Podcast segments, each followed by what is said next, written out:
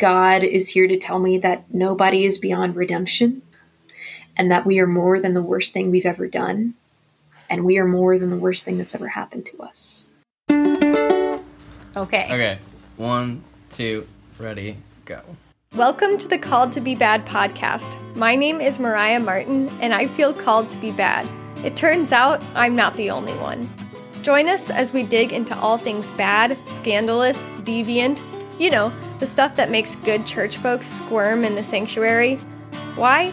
Well, because sometimes the scandalous is spiritual, deviant is divine, and bad is beautiful. Say yes to the call, and let's see what holy trouble we get into today. Hello, Hillary. How are you doing, Mariah? I'm great. Welcome to Call to Be Bad. This is Hillary Taylor, and Hillary is going to introduce herself today. Hey there, friends. My name is Reverend Hillary Taylor. I'm an ordained United Methodist minister. I was originally ordained out of the South Carolina Conference, and I live in the South Carolina area in sort of the upstate broadly.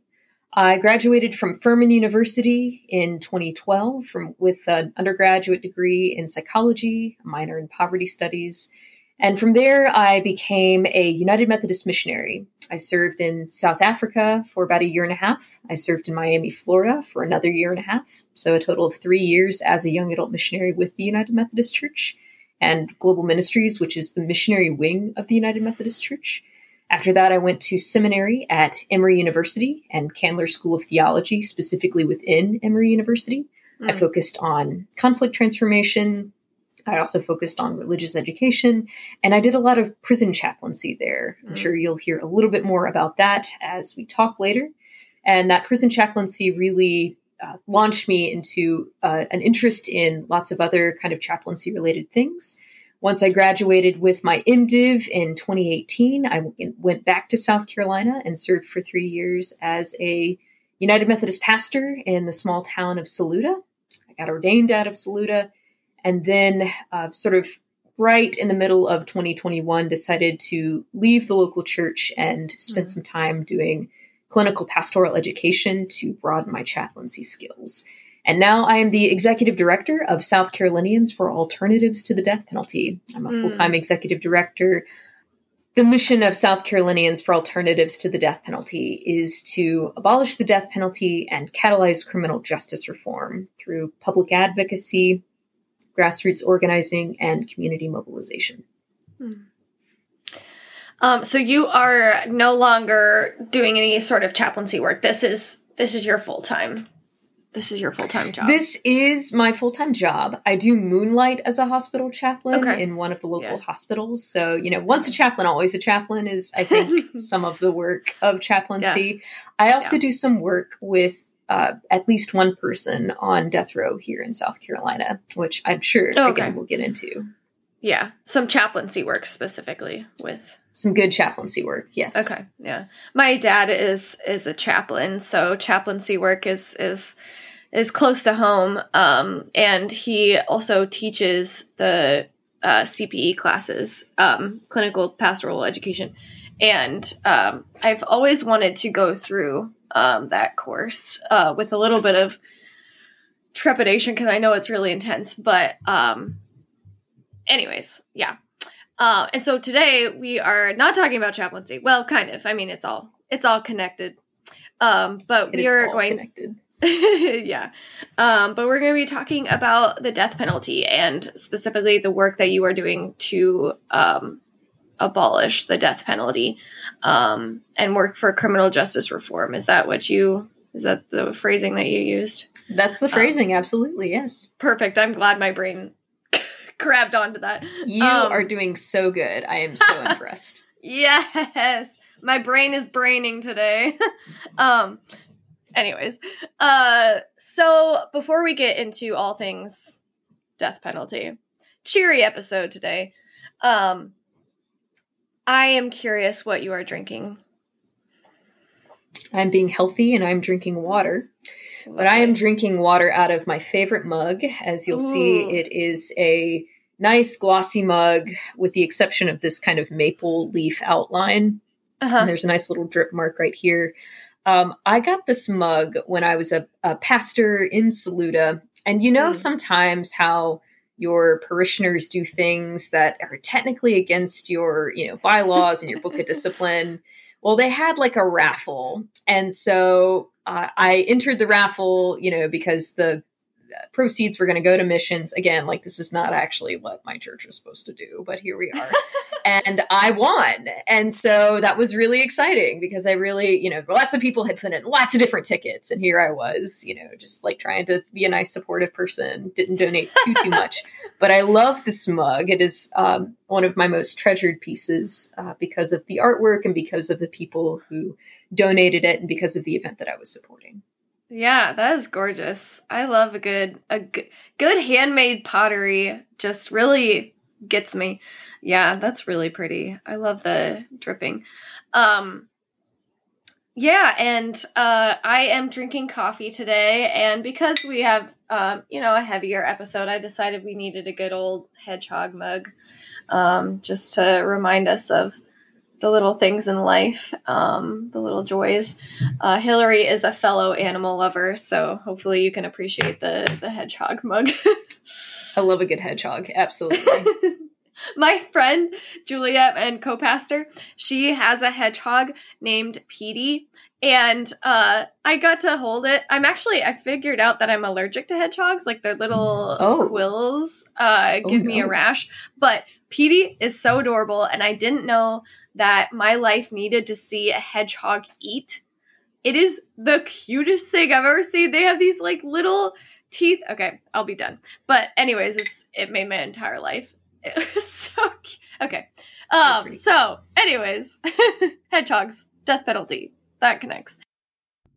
Hello beloved baddies. A quick break to tell you that this episode is sponsored by the Center for Art, Humor and Soul a nonprofit that supports and amplifies the voices of edgewalkers through art that catalyzes change, laughter that brings us together, and a soul awakening to the creative spark within us. The support from the Center for Art, Humor, and Soul has meant the world to this podcast. So I highly encourage you to check out their website, arthumorandsoul.com, to see their other featured artists and projects. If you want to support the podcast, you can check out our Patreon or get in touch. Now I'll let you get back to this episode of Called to Be Bad. So, yeah, we start with definitions normally. I mean, I think people know what the death penalty is, but can you tell us a little bit about it? Why does it exist? How does it work? Um, yeah, I know we could probably talk the entire podcast about that, but just maybe like a little snippet of, for context. We could. And before we do that, what I want to do uh, is say that this episode certainly comes with a trigger warning. We'll be talking about yeah. violence, um, sometimes yeah. graphic violence. I'm probably not going to get into like actual graphic violent details, but just sure. so you know, we will be mentioning graphic violence. We will be mentioning um, assault um, we mm. may be m- mentioning sexualized violence. We will be mentioning historical traumatic things like racism, heterosexism, sexism in general, um, and violence against people with mental illness. So, mm. um, just yes. so everybody is aware, just brace yourselves. Um, this this is this is hard work, and yeah. it's very easy for people who do this work to become extremely desensitized to it. So um, yeah, I would appreciate feedback from you, Mariah, and, and any listeners if there's any way that I can improve my own ways of discussing this topic. So no, um, take care you. of yourselves I, appropriately, friends.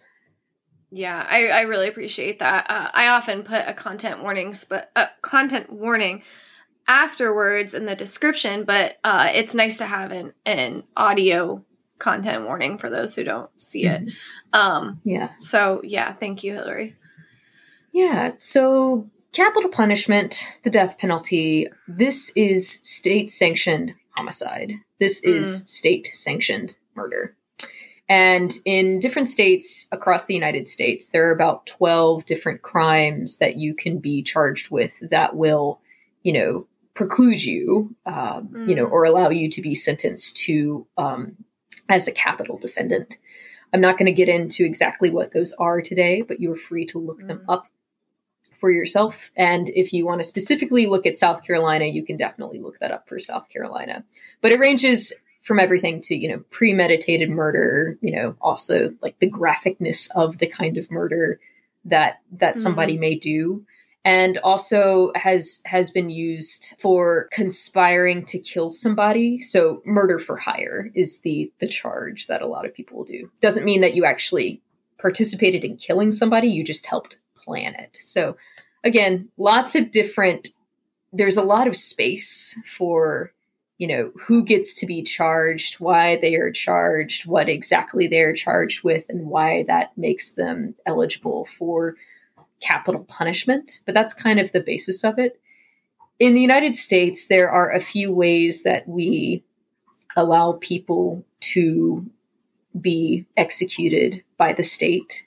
Most often, it is through the practice of lethal injection. So, this is essentially injecting poison into somebody's body, but also other legal, quote unquote, legal ways that people are executed in this country are through firing squad, which is exactly what it sounds like. Um, there are some states that use a kind of gas chamber mechanism. And then there are some states that have used um, certainly hanging in the past. In South Carolina history, the earliest sort of formal execution that is recorded is in 1718. There was a pirate who was executed, but we've also had people who've been burned to death uh, we've had people who've certainly, you know, been been lynched. And then the electric chair is probably one of the most horrific ways that people are executed and legally executed. South Carolina is one such place that does have the electric chair. And we've had the electric chair since 1912. Hmm. And so, how does the specific mode of execution get chosen? Like, who decides that? Is that yeah is there like a level of intensity and if the crime is more intense then the, the death is more gruesome i don't know yeah great question so people who are on death row actually choose their execution method and so oh, really? what you see yes mm-hmm. so what you see since 1976 is that people will usually choose um, they didn't have lethal injection for you know until you know several decades ago but in south okay. carolina we've had lethal injection since the 90s but before then it was mostly the electric chair and that was pretty horrific to watch now what happens in some places is the electric chair becomes challenged as a cruel and unusual punishment mm. and so a lot of places even though they may have the electric chair are not able to use it and lethal injection becomes the main way that people decide they want to be executed. Um, what we are seeing right now, though, is a lot of places are having, a lot of states rather, are having difficulty finding the drugs to execute mm. people who are hmm. on their death row cells or on their death row ranges. So you have a lot of states that functionally don't use the death penalty, but have it on the books, but haven't been able to execute people for five, ten, sometimes more years. Because they can't find that specific drug or cocktail of drugs or whatever it is. Because drug companies will not sell it to them. There are. From like an ethical standpoint, they won't sell it to them. Yes.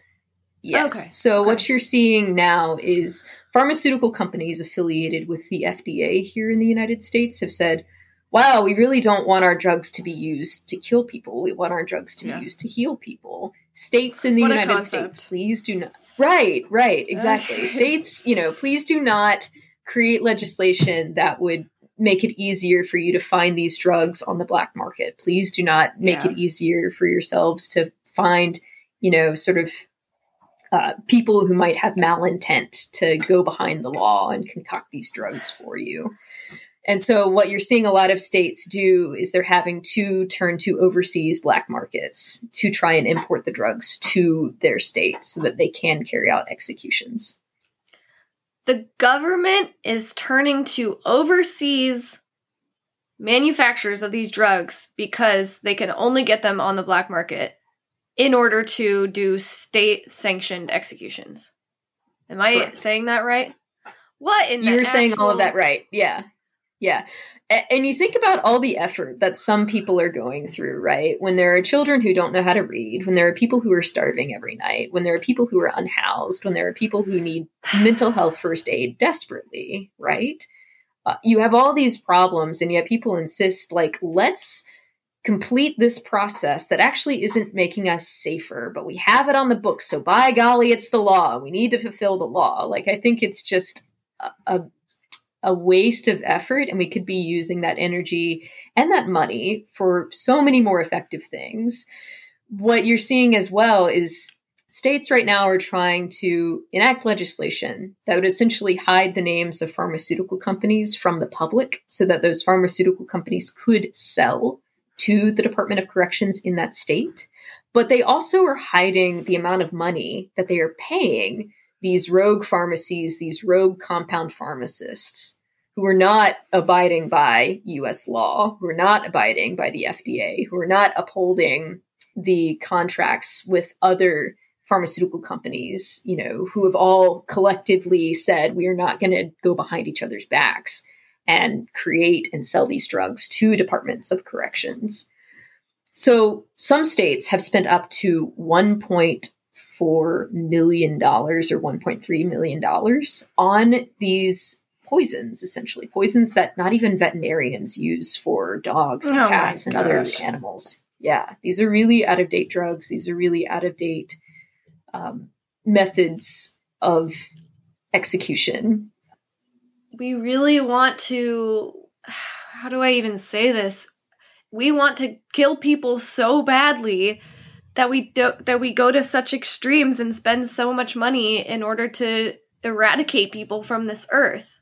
And and, and i guess that feeds a sense of justice or like what what do we get out of i mean okay i will acknowledge that i come to this conversation without experiencing any sort of the crimes or my loved ones have not experienced any sort of the crimes that would put someone on death row. So I guess I'm trying to to to to have a little bit of empathy for people who have experienced devastating crimes that would put someone on death row. But I still just have a harder hard time making the jump to okay, then yes, I'm okay with our government spending millions of dollars. Well, okay, million dollars trying to get these drugs to kill people. I don't know. Yeah, no. I I it- I totally hear where you're coming from, right? I get accused of not caring for victims a lot because I do Mm. anti-death penalty work. A lot of people will say, "Well, what about the victims? Like shouldn't we care about the victims? You know, shouldn't we care about what they want?"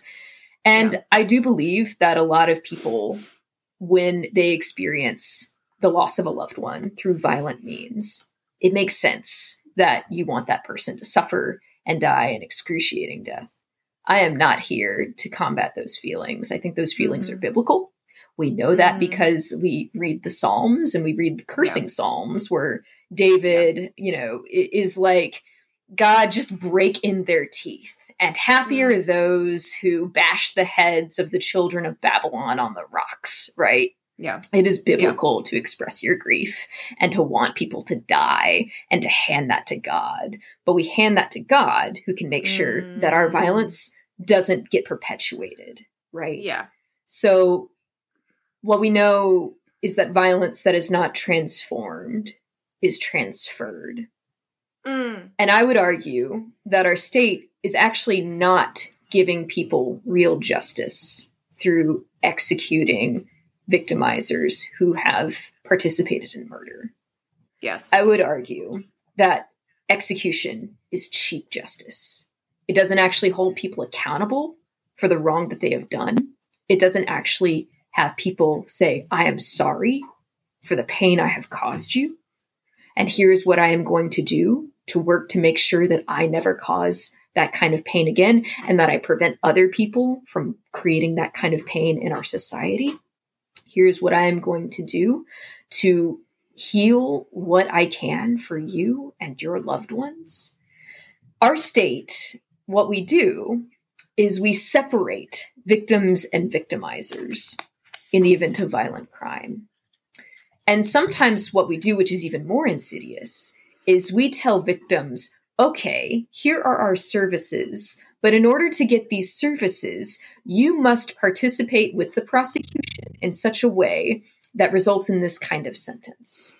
So we have housed our victim services with police, with solicitors and prosecutors. We have not created separate spaces where victims are are are victims' needs are met outside of the purview of sentencing and prison requirements or a sense of justice on mm. behalf of those who are charged with doing justice in our society, right?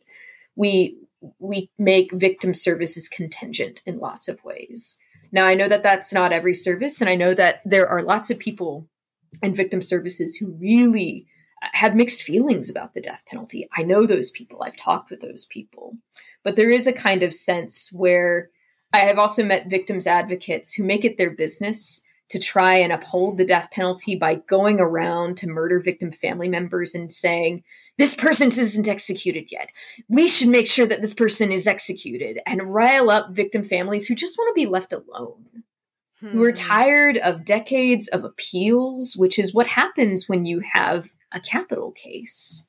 You have decades of appeals, you have all sorts of state resources going towards these cases.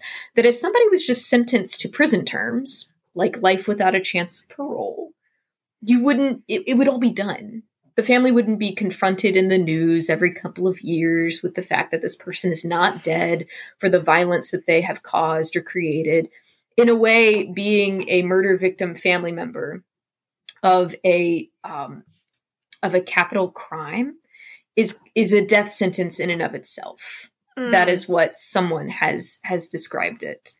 Uh, that's that is what I have read in in uh, victim witness statements. Yeah, I, yeah, I hadn't thought about like all of these legal processes.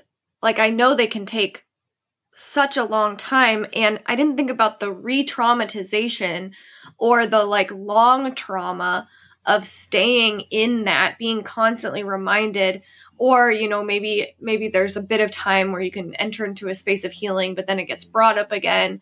Um yeah i had not thought about that from like if the ultimate goal is healing reconciliation you know that kind of model the death penalty it is it it it is antithetical to to those to those goals. Um and one of the things, right, if we actually care about victims, then why are we spending so much time and money on this case, right? On this person who has caused the crime? Why would we not in, in South Carolina, a death penalty a death penalty case has 1.3 million more dollars spent on it than a case that is simply life without a chance of parole. And so, mm-hmm. if we hmm. actually cared about murder victim family members, why would we not use that money to actually make sure that families have diapers for orphan children, to make sure that when those orphan children grow up, they have the access to school and counseling and college funds, you know, that they, w- you know, that they would have if their provider had had been alive, right? But now that their mm. primary pro- or one of their primary providers is gone, right, right, you know that is missing. How do we make sure that communities feel a sense of safety, right? We could be using that money to heal whole communities that now feel a kind of rupture and fracture because their neighbor is gone and their neighbor experienced violence and why, you know, maybe there's a fear of what if this happens to me, right? So there's all sorts of suspicion, mm. there's all sorts of fear, there's all sorts of trauma that is not being addressed. We know so much more about trauma and violence now. Why would we not enact those lessons with communities, with families, with individuals who are tied to this violence? And why would we not prevent this stuff from happening in the first place, too, right? Not right. only do we need direct care with people who've experienced the aftermath of violence, but we need to make sure that this actually stops happening. So let me tell you a little bit about the death penalty in South Carolina. For as long as the death penalty for as long as the death penalty has existed in South Carolina, we have disproportionately executed people with black and brown skin. Mm people who've had learning disabilities or severe mental illness, people whose victims are white, people Mm. who are poor. You don't see rich people being sentenced to death. You don't see rich people having a capital crime very much to begin with. Between 1912 and 1962, there were about 240 executions in South Carolina. There are only eight other states that have executed more people than South Carolina. The vast majority of those people are Black. Of the 282 people that South Carolina has executed in our history, you know, from the time that we started keeping official records, which was 1912, 74% of those people are Black. So that's roughly three quarters of the people we have executed are Black, are African American. And some of those crimes are not for murder. Some of those crimes mm-hmm. are for rape or for assault with intent to ravish. What we know about those crimes, and and, you know, when they're affiliated with um, white victims, you know, white women, usually this is a case where there are racist attacks against black men for allegedly having relationships, you know, illicit relationships with white women. And what you see is that these men have actually been legally lynched by the state of South Carolina. So this is part of my history. This is part of the work that my organization is trying to undo. So at South Carolinians for Alternatives to the Death Penalty, we are seeking to rehumanize those who are on death row, help to restory their narratives because our media has a specific way that it talks about them. It treats them like monsters, it treats them as unhuman, inhuman. And so we try to to get their stories out into the public. We do some of that by doing community presentations on the death penalty and different people who are connected to our work. We also do this through a pen pal program that we have. So Mm. people who are interested in having a pen pal on death row can connect with us, can email me. And what we do is we assign them a pen pal on death row. And those relationships have actually been really important in our work and continue to be important for anti death penalty work around the country and around the globe. Not only do we rehumanize people who are on death row, we also try to mobilize communities to actually learn what capital punishment has done to our history as South Carolina and what it's doing for our present. So I've mentioned the the past and the current racism of the death penalty, the past and the current, you know, socioeconomic bias that our death penalty has.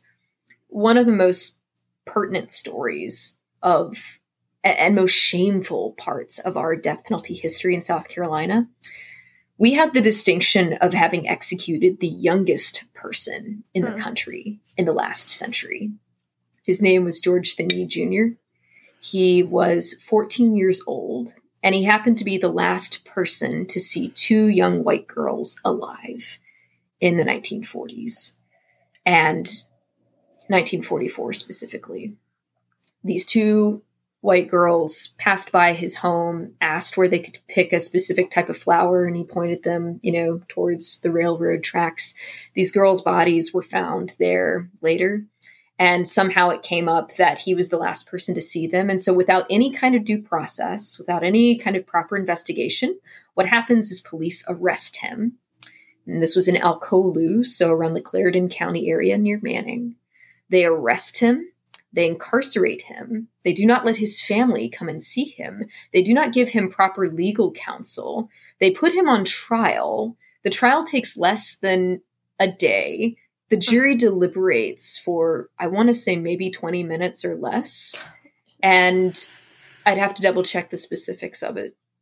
And then they say he is guilty. And then they execute him. And all of this happens within an 83 day span of time. No due process, a teenager, right?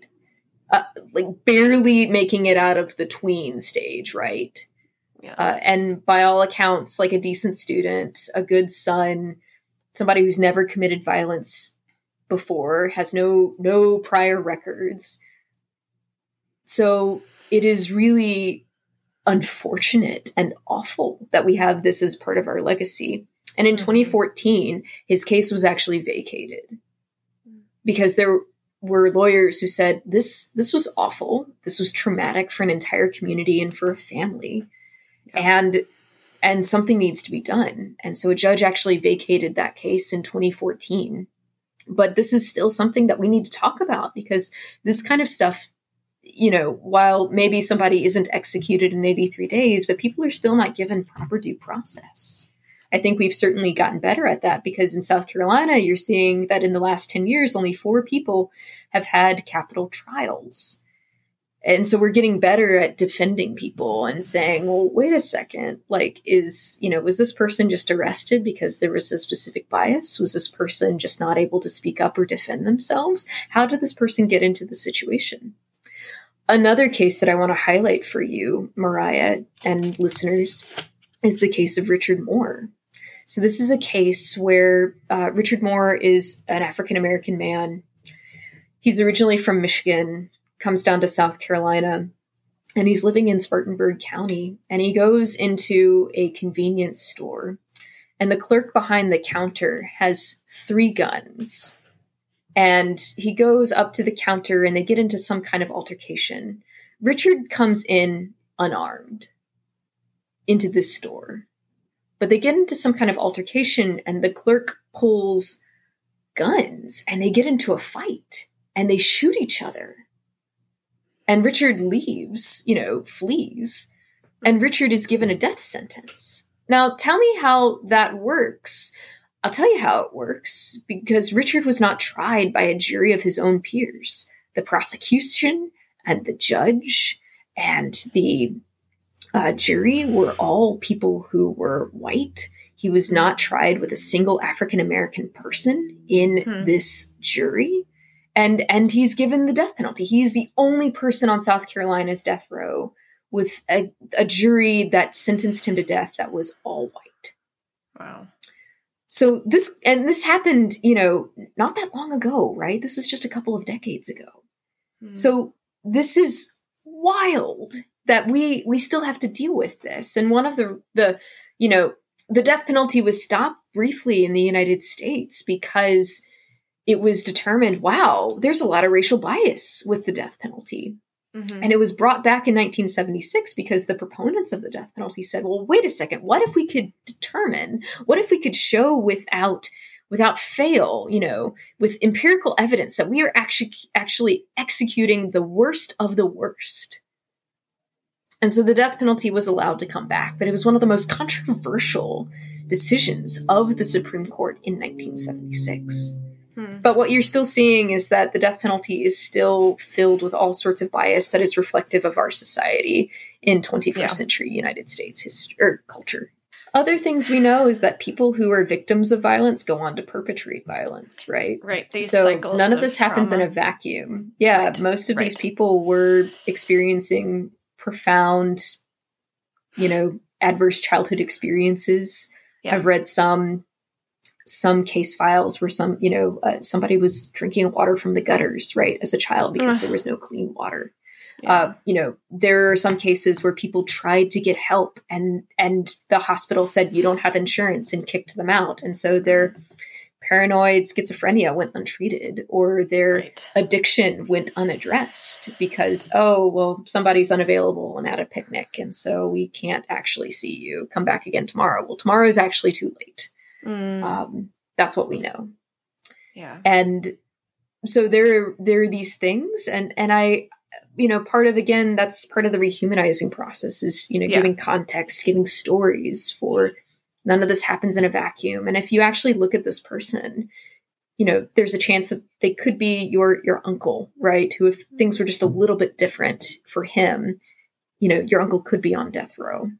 And that was kind of the case where, you know, where I realized like, oh, yeah, I could see how my family, you know, was really, you know, you know lifted up you know away from these kinds of circumstances and these kinds of experiences with the law and with trouble because of our privilege because of our socioeconomic space that we occupied. Mm-hmm. and i can tell you a little bit about my like how i decided um, yeah. how i got really drawn into anti-death penalty work. Yeah i would love to know that yeah so i first started thinking about the death penalty because a friend of mine at furman who was the head of the NAACP at Furman University's, you know, chapter, college chapter.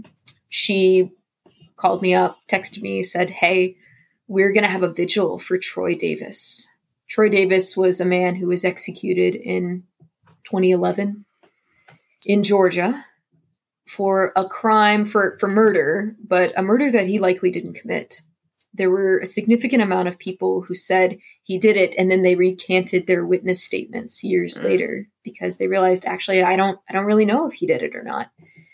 He had three different execution dates to my to my recollection. They they finally executed him on the third one.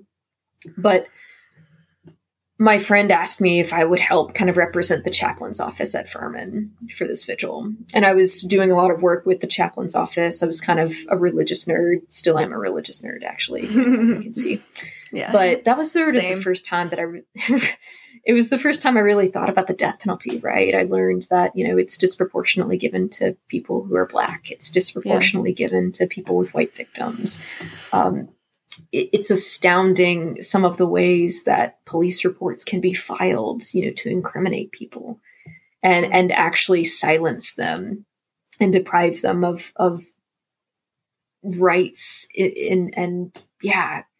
So that was the first time I thought about the death penalty. But years later in seminary, I learned that my seminary had a, a direct connection to the only woman on death row in at the time, which was 2015 her name was Kelly Gissendaner, and Kelly was sentenced to the death penalty for murder for hire. She didn't actually kill her husband, but she conspired to kill him with her boyfriend at the time.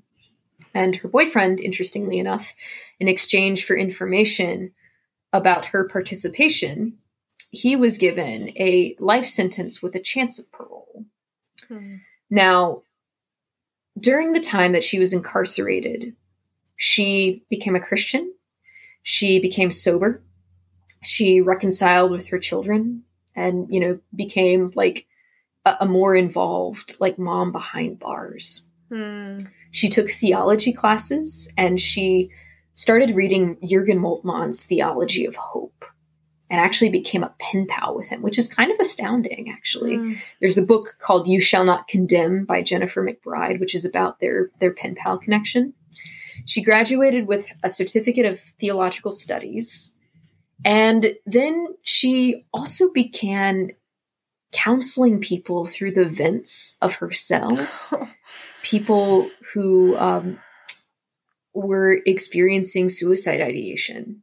Mm. And so what the corrections officers would do is they would take you know these people who were experiencing profound dysphoria and they would put them in the cell next to kelly and she would basically counsel them back to life wow. and she would tell them you will live and god has got great plans for you.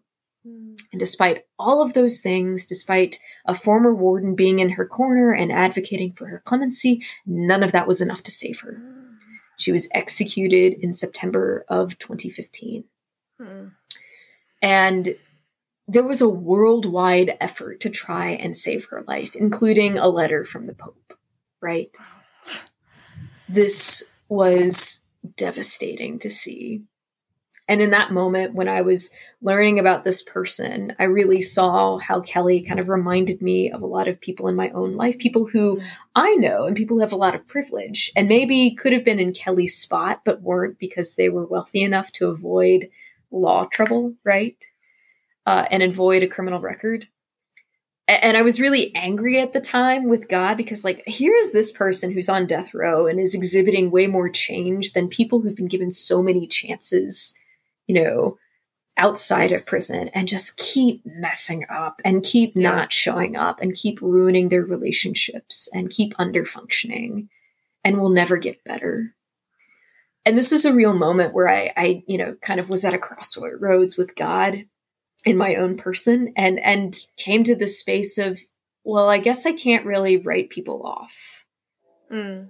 You know, as much as I'm hurt by the people who won't change, I still have to believe that that change is possible because God is God. Hmm. And God is here to tell me that nobody is beyond redemption. and that we are more than the worst thing we've ever done, and we are more than the worst thing that's ever happened to us. Mm. Those are not my words, those are the words of Bryan Stevenson, the author of Just Mercy. But a lot of his work goes into into why I do this work because I see how if things could have been differently for me, for my loved ones, like I could definitely be on death row. Wow. Yeah. So you had this experience about learning about this woman and how did you get involved? I came back to South Carolina and I began pastoring in my two small local churches. And then the pandemic hit. And so I emailed a law firm that represents the guys on death row here in South Carolina. And there are only men in South Carolina who are on death row. There are 36 men. And then several months go by and I get a call from a same, another lawyer at that same firm who said, actually, Hillary, we could use you. There's somebody who's on death row here in South Carolina. I'm going to call this person Lance for the purposes of our con- conversation. And so I said, yeah, I would love to be connected to Lance. And so Lance wrote me a letter in summer of 2020. And we've been connected ever since. Hmm. And Lance was the one who actually catapulted me into anti-death penalty work in South Carolina. The the personal is, you know, the statistical, be, you know, becomes the personal, and the personal yeah. becomes political. Yeah. The reason that Lance might receive an execution date is uh, well, and and the other piece of that is I, I, was told that Lance may receive an execution date in the la- in the next year, and so I said, yeah, I'm here for you. What happened is there was a firing squad bill that was submitted to our legislature in 2021. And this bill would essentially create a firing squad mechanism for people to be executed in the event that lethal injection was not available as an execution method. As I mentioned earlier, lethal injection drugs have not been available for about 10 years now. And South Carolina's store of lethal injection drugs expired in 2013, I believe. Hmm. And so a lot of people, I don't know who had a bee in their bonnet about restarting executions, but they went so far as to say, let's create a firing squad. Um, but first, let's, you know, the first version of the bill was going to make the electric chair the default method of execution if lethal injection drugs weren't available. And then it got to a certain point in the legislature, and there were some legislators who said, you know what, like the electric chair is too inhumane how about we add a, another method? Like that's what we should do. Let's let's add the firing squad. That's that's at least more humane than than than the electric chair. Let's give them a choice. That's the least we can do. So that's what happened. We created a firing squad mechanism and we made people choose between the electric chair and the firing squad if they oh chose lethal injection first as a way to restart methods or to restart executions in South Carolina and that was the point where I got connected to anti death penalty work directly in South Carolina. Activists sort of descended from different parts of the United States. Other people who were connected to the previous iteration of SCADP emerged, and it was decided that there needed to be new leadership. Now, we are really grateful for incredible lawyers here in South Carolina who represent the guys on the row uh, they were able to file specific motions that stayed the two executions that were scheduled. And that allowed us time to reorganize as a nonprofit, to you know do things like change our name with the IRS and to get reconnected to the uh, Secretary of State and to start putting a board together and start figuring out how we want to hire and what our handbook looks like and you know who all we needed to be connected to in order to continue this work. What are our you know who are the coalition partners that we need most as we as we fight the death penalty as we abolish it and as we catalyze other kinds of criminal justice reform one of the things that has really made me think a lot about the death penalty and about how nobody is beyond redemption and how we're more than the worst thing we've ever done so Lance is somebody who will be the first to tell you that he regrets everything hmm. that put him on death row. he never shies away from that.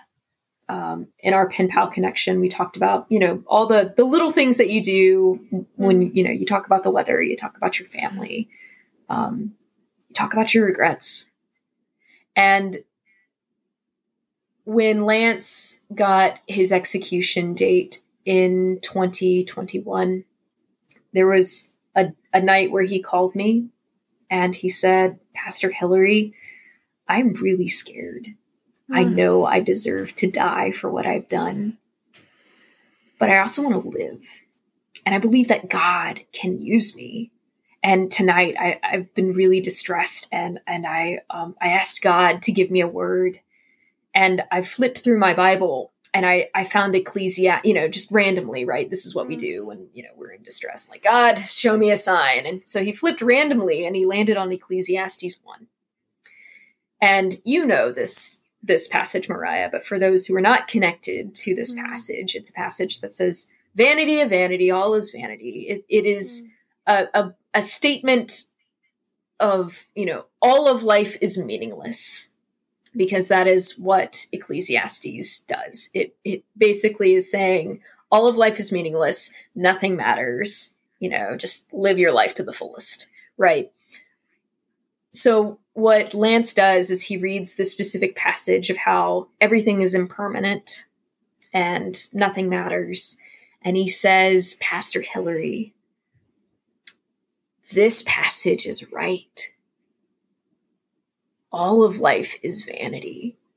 And that's why we need to cling to God and to God's word. Hmm. You know, because because faith in Christ is is all that matters, right? And and you know, I you know, believe that this is, you know, this is my my mission statement and my purpose and it was sort of this this awkward moment for me because i you know here was hmm. this this person who's going to die and he's taking scripture about the meaninglessness of life, which he's entitled to feel, right? Because he's on death row. And yeah. he's reinterpreting it for a, a, a, a space for, for a message of hope, right? Mm. He's using other scripture and, and this person is, is very well versed in, in, in, in Old Testament and New Testament. And, and he is using other scripture to translate this scripture and to give him hope and and essentially what he does is he sort of looks at this this correctional system that has put him on death row and he says okay fine. You say my life is meaningless. You can say that. You can strap me to the chair. You can get the injection ready load up the guns. I don't care because my life matters to god and that is the only thing mm. that matters to me And I think about the ways that Lance has really challenged my ability to read scripture, the ways that he has supported me on the outside in moments where I've been particularly low um, for for you know different personal and professional reasons. And i just continue to be just sad like man i uh, i wish more people knew this side of you. And I'm going to make sure that I use my voice to talk about you and the hope that you yeah. inspire in me and the ways that you make me want to make sure that nobody experiences violence uh, either that that you have participated in or that you've experienced too right mm, mm-hmm. so yeah these personal stories inform me and they've helped me you know want to rehumanize people they help me want to mobilize people. They help me want to advocate against the death penalty with power holders and stakeholders. And they also want to, they make me want to help restore people who have been profoundly harmed by the capital system. So I've talked a little bit about murder victim family members who who are harmed by this system, right? And and who could be better served if we didn't have it.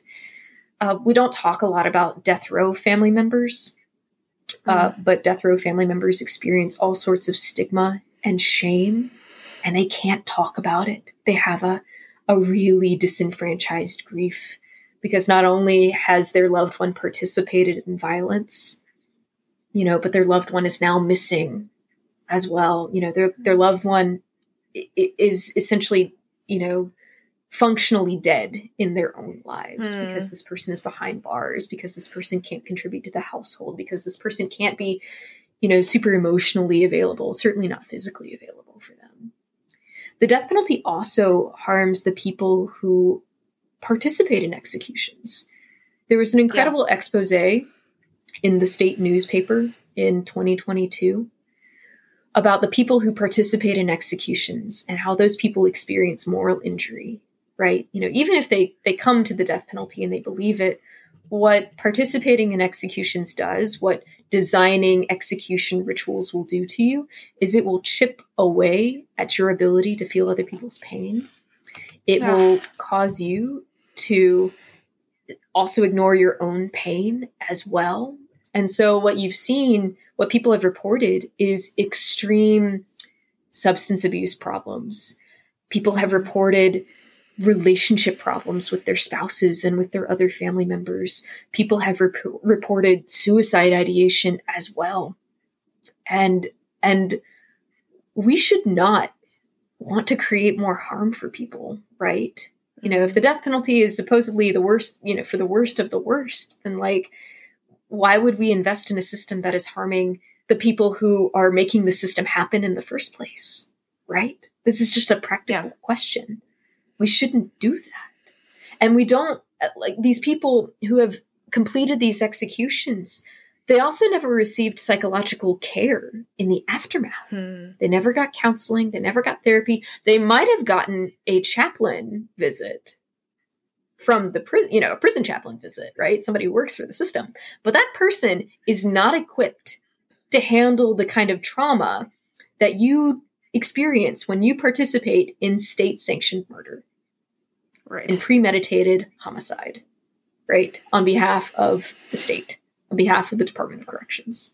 So you told me that there is a bill that was going to be signed or has been signed. What what is that about? Can you tell us a little bit about that? And then and then I want to know if you have any if you have how people can get involved in in in this work. Um, I don't want people to leave this episode feeling powerless or helpless, like they can't.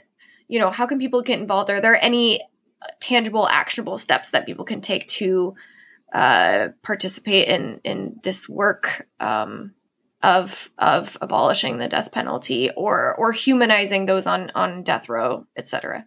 Yeah, so one of the campaigns that we have been working on, I'll, I'll tell you a couple of different things that we've been working on. One of the biggest Mhm. things that we've been working on is trying to stop a lethal injection secrecy bill from passing. I mentioned earlier about lethal injection secrecy, and unfortunately, it passed. So, right now, the state of South Carolina is poised to keep secret not just the names of executioners, which that was already part of the law, but they've amended the law to say that we are not going to share the names of pharmaceutical companies or compound pharmacists who sell, make, you know, will will transport the lethal injection drugs to us. We're not going to tell you how these drugs are stored, whether they are being tested, whether the right people are handling them, whether these drugs are going to be diverted from the Department of Corrections out into the public. There have been some cases where that has happened and where you know an opioid crisis you know can happen in, in different communities because these drugs are not properly stored and they're not properly kept from the wrong people.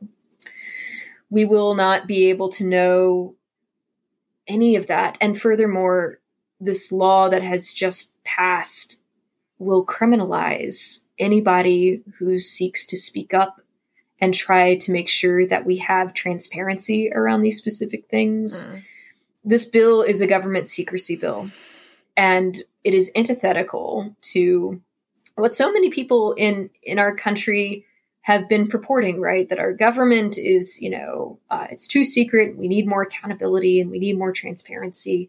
And this bill has doubled down, and it has effectively made these things a state secret we wouldn't do that with the asphalt companies that pave our roads, right? We have to publish that information. And the fact that different legislators and people in the Department of Corrections are not prepared to give information about lethal drugs, drugs that hospitals can't, you know, have the same kinds of lax permissions around, right? We we wouldn't do this for fentanyl. We wouldn't do this for morphine. We don't do this for Ativan. Why would we do this for these poisons, essentially? So that is going to be the law of the land in South Carolina. There are many secrecy laws in other states as well. Tennessee is one of them. Tennessee was in some ways poised to try and repeal their secrecy law. That is no longer the case. But the thing about Tennessee is that there were people who asked for the electric chair over lethal injection because of the ways that lethal injection is so often botched.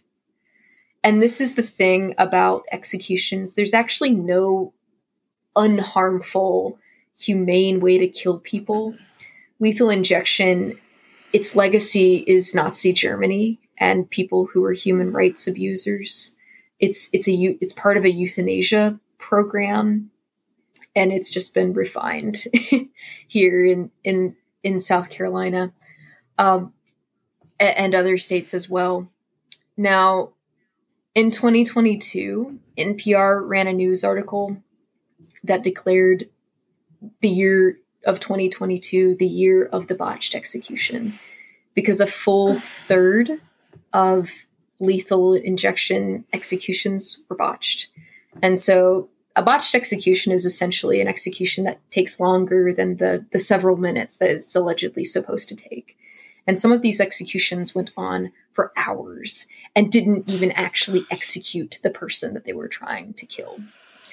Uh, so imagine how traumatizing that is for the people who are trying to do this work, right? Uh, corrections officers participating in executions. Uh, and something else about that uh, corrections officers who participate in these executions are the ones who are, you know, inserting the central lines, the ones doing the injecting. We don't actually have doctors and nurses participating in these executions because that's a violation of the Hippocratic Oath. So we are taking non medical personnel, making them participate in these executions. Uh, so, I mean, all of this is just human rights abuses, right? Um, in Tennessee, um, you know, at least five people on death row opted for the electric chair over lethal injection because of the the number of lethal injections that are botched and the ways that people are made to experience profound pain when they are botched. Right, there are experiences where people, uh, you know, who are witnessing these executions have heard, you know, those who are strapped to the gurney yelling because their skin is on fire or because the drugs didn't mix correctly and you know you see people convulsing right in pain um, because of the effects that these different drugs are having, you know, breaking up your lungs and, and essentially making you suffocate um, because, uh, yeah, because your lungs are being destroyed. Hmm. This is a lot of information. What I want to say is that there are people all over the country who are trying to end the death penalty. And support for the death penalty is at the lowest it's ever been I want to say it's about 55%. Mm. If you want more exact information, you can go to Death Penalty Information Center. Just type that in on Google, and they will have all the information for you, more than you could ever want. Actually, they mm. have an annual report that gives an outline of who has been executed, the different surveys around executions in in different states across the nation. But that's the lowest it's ever been, and that's down significant points from, you know, 20, 30 years ago. And what I also want to say is that people in South Carolina know that there are discrepancies about who gets executed and why they get executed. And so I really do believe that we are on the precipice of some really important work.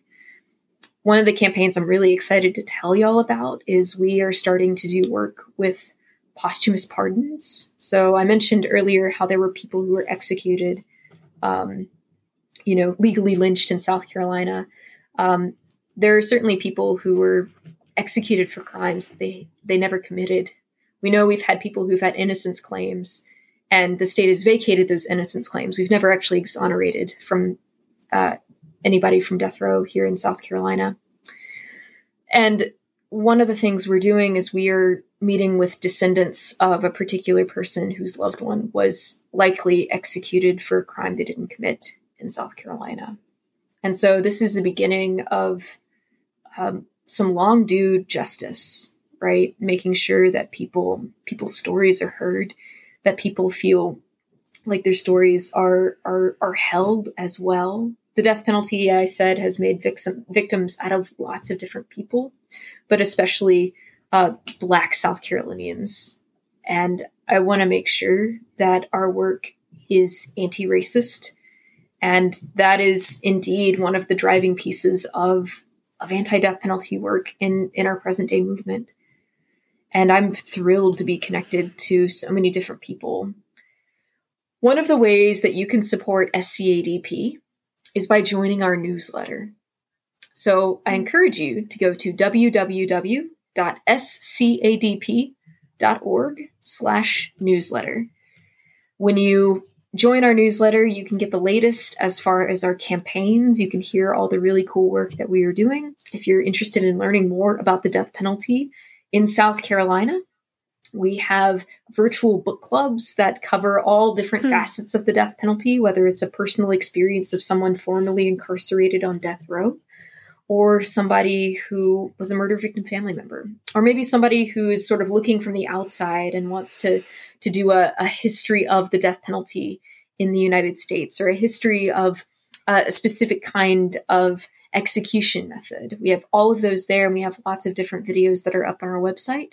We have different speaking events featuring impacted voices uh, from the death penalty. We have uh, lots of different ways that you can support us financially. And you can go to scadp.org slash donate if you feel inclined to do that. If you're curious about where you can find, you know, maybe you don't live in South Carolina and maybe you're trying to find a place close to you that is doing mm-hmm. work locally around you or your state. On our website, there's also a resources page where you can look at different groups. And if you don't see your group or your state listed, please email me. My email is info at scadp.org. And I can help connect you to nationwide or statewide groups. Some of those groups focus on uh, connecting with people, you know, who are imminently about to be executed, some of these groups focus more on the legal support side of things. Some of these groups support causes that are tangentially connected to the death penalty, right? Maybe it's a parole board reform campaign. Maybe it is something like the death row exoneration campaign or a posthumous pardon campaign, kind of like what we're doing here. Uh, maybe you have connections that an anti death penalty group needs. And let me tell you, we are all about making as many friends as possible. that is a way that you can connect with us as well. If you'd like to be a pen pal to somebody on South Carolina's death row, you don't have to live in South Carolina. You can live in Japan if you want to, and you can still write to these guys. They get mail from all over the United States, all over South Carolina, all over the world, and they would love to be connected to you. Again, you can contact me at info at scadp.org. Okay. So to kind of to summarize, you know, people coming from this episode, you know, receiving all of this this information. Um, so practical practical ways we can interact with your work um, are to donate. And do you know, like, if people would go and donate, where where and maybe you describe this a little bit, but where would their money go? Like, what efforts would their money go towards? Yeah, so um, we definitely have a, a, kind of general funds allocation that supports the operating expenses of the organization. But if you want your okay. funds to be designated to a specific thing that we are doing, or if you have questions mm. about maybe helping to bolster a specific campaign, we are always interested in connecting you to what you are interested in. So again, you can talk okay. to me more more deeply about that at or in a deeper way about that at info yeah. at scadp.org. And is this something that like churches could get involved in if they wanted like to have like I don't know, would you speak at certain churches or would you be able to connect Sunday school classes if they wanted to join for a, a, a Sunday school hour or, or get involved in your book club somehow? Absolutely. Yes, I can speak to people in person or I can Okay. speak to people over Zoom or whatever is the easiest platform Yeah. that people prefer. Um, I can be as accessible as you need me to. So please um, feel free to contact me and I can do that. You will fly to Japan to talk to people and If if you are willing to pay for those expenses, I will fly to Japan and, and do that. Yes. Well, um, Hillary, would it be okay if I if I end our time today with a blessing to bless you and your work and all of the baddies out there watching and, and listening to this episode? That would be lovely. Thank you.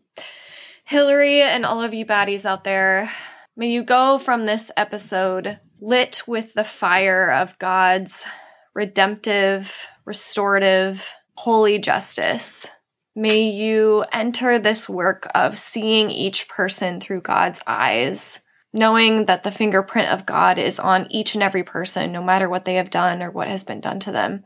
And may you go knowing that if you enter into this work of abolishing the death penalty or wherever you are living out God's call in your life, know that you do not do this alone, that you do not do this just on your own power, that God is living among and working in you. And yeah, you you are not alone. And we are in this holy work together. Amen. Thank you so much, Hillary, for being on and sharing this work. That's all for this episode of Called to Be Bad. Keep being your bad, beautiful selves, and I will see you next time.